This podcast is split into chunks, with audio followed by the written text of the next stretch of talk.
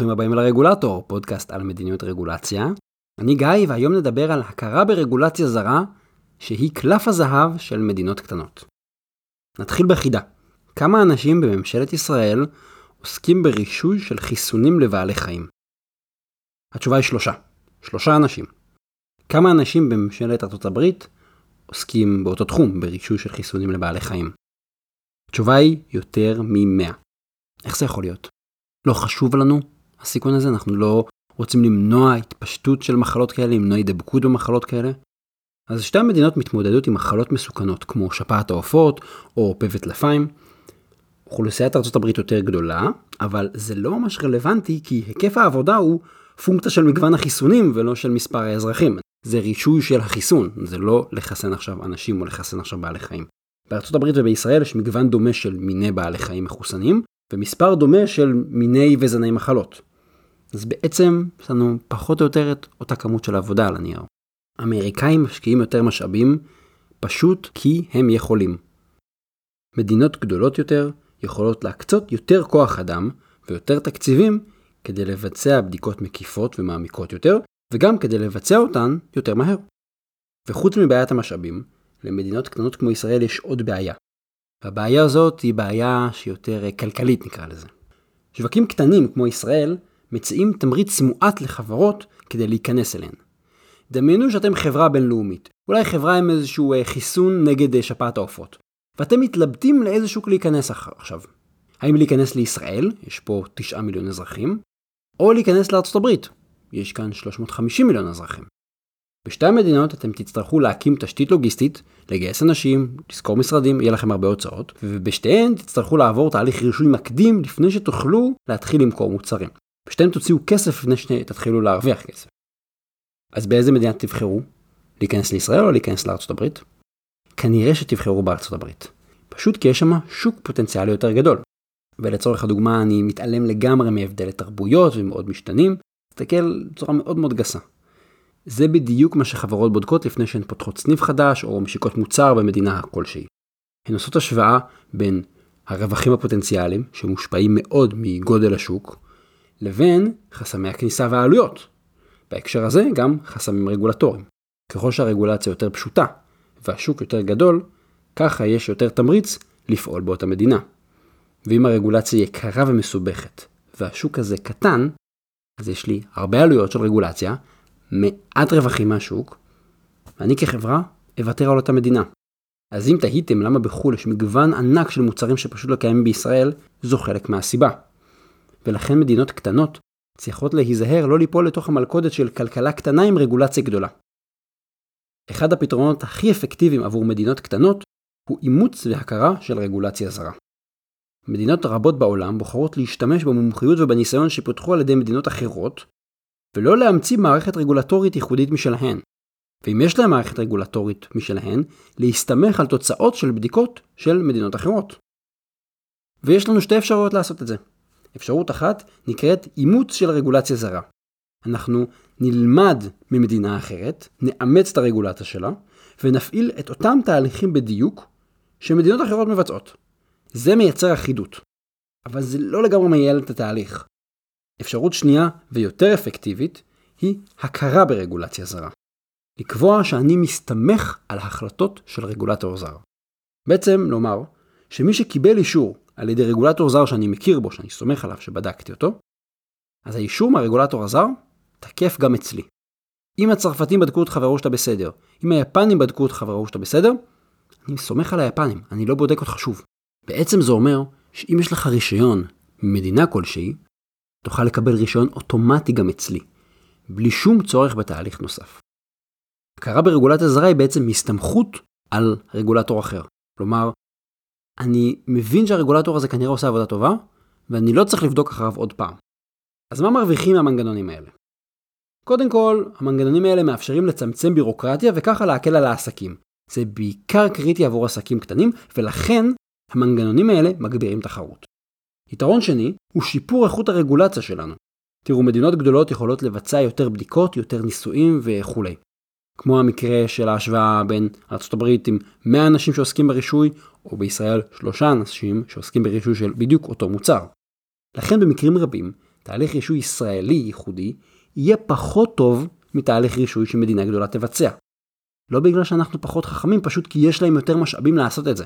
גושים גדולים כמו ארצות הברית, או אירופה, או נגיד אוסטרליה שמתחברת עם ניו זילנד, יש להם יותר משאבים מישראל, פשוט ככה.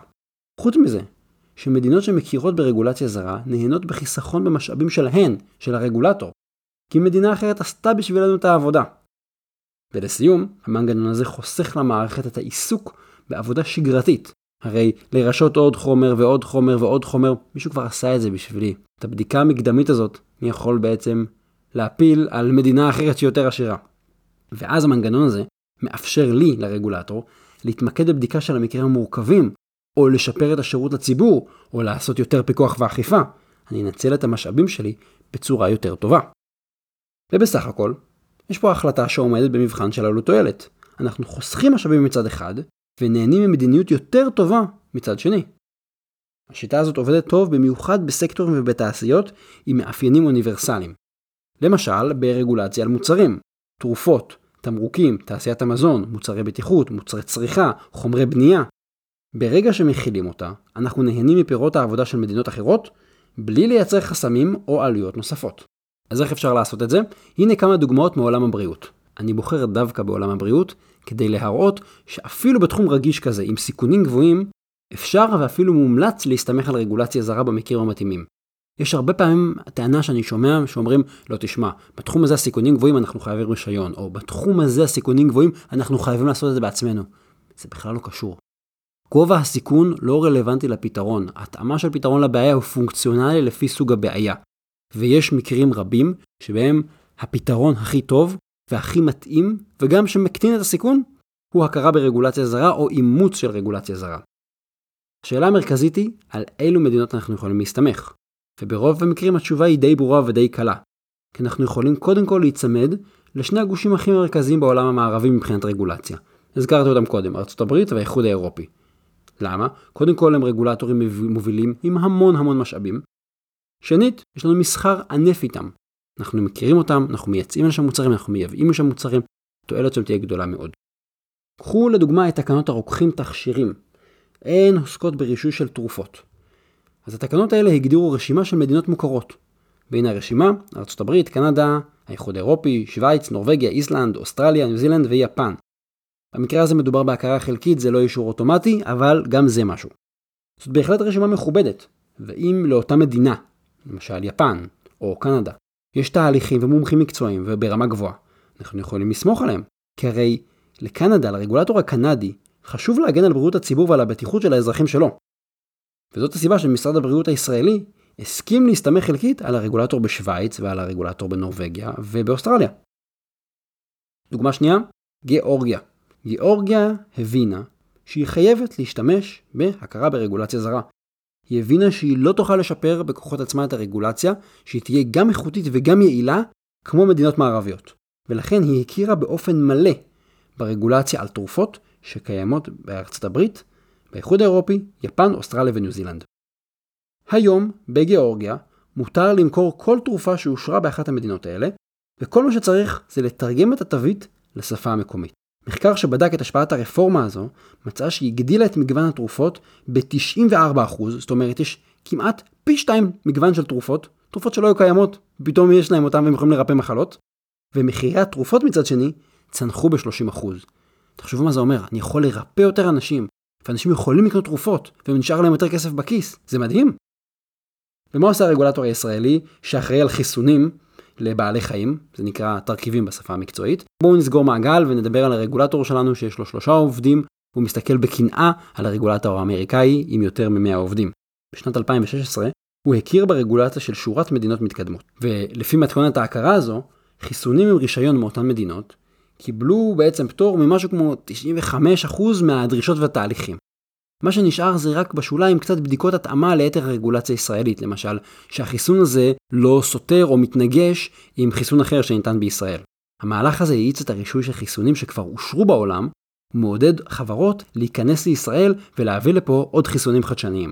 גיאורגיה וישראל הן דוגמאות למדינות קטנות שהבינו שהן חייבות הכרה ברגולציה זרה, כי אנחנו פשוט קטנים מדי.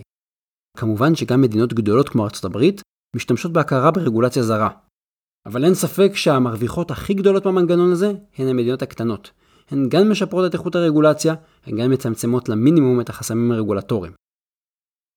ונעבור לפינת השאלות והתשובות, כאן אני עונה על שאלות ששלחתם לי.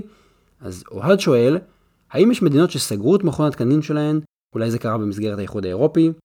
אהלן אוהד, שאלה מעניינת, האמת היא שלא ממש. ובוא נלך רגע לשאלה, ננסה להבין מאיפה אתה מגיע.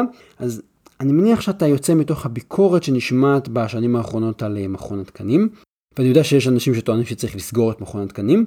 אז תראה, בעולם דווקא די מקובל שיש גוף תקינה ציבורי גדול. המקבילים של מכון התקנים הישראלי בעולם לא בהכרח בנויים באותו אופן, אבל בדרך כלל קיים איזשהו גוף אחר מקביל. מה שכן, ופה השאלה שלך משתלבת נהדר עם הנושא של הפרק, במדינות רבות נהוגה הפרקטיקה של הכרה ברגולציה בינלאומית או אימוץ של רגולציה בינלאומית. אז אמרנו שבדרך כלל מדינות קטנות מאמצות את הרגולציה של מדינות יותר גדולות, אבל אנחנו יכולים לראות את זה בכל סוגי המדינות ובכל העולם. למשל, האיחוד האירופי וארצות הברית מפעילים מערכות רגולטוריות מתחרות, אבל יש להם הרבה מאוד הסכמי הכרה כדי לכבד את הרגולציה אחת של השנייה, שלא יצטרכו לעשות עבודה כפולה. ולכן, הביקורות שיש על מכון התקנים הישראלי פחות רלוונטיים באותן מדינות. כי כשיש הרמוניזציה בעזרת אימוץ, או כשיש הכרה ומקבלים אישור אוטומטי, התאימות שלנו לתקנים אחרים בעולם היא מאוד מאוד גבוהה. כשיש הרמוניזציה גבוהה בין התקנים שלהן לתקנים בינלאומיים אחרים, הביקורות האלה לא כל כך רלוונטיות. ובאופן אופטימי אני אעיר שבשנת 2016 בוצע תיקון לחוק התקנים, זה החוק שבעצם חולש על כל הנושא של תקנים מחייבים בישראל, והחוק הזה שינה את סעיף 8. מה כל כך מיוחד בתיקון הזה?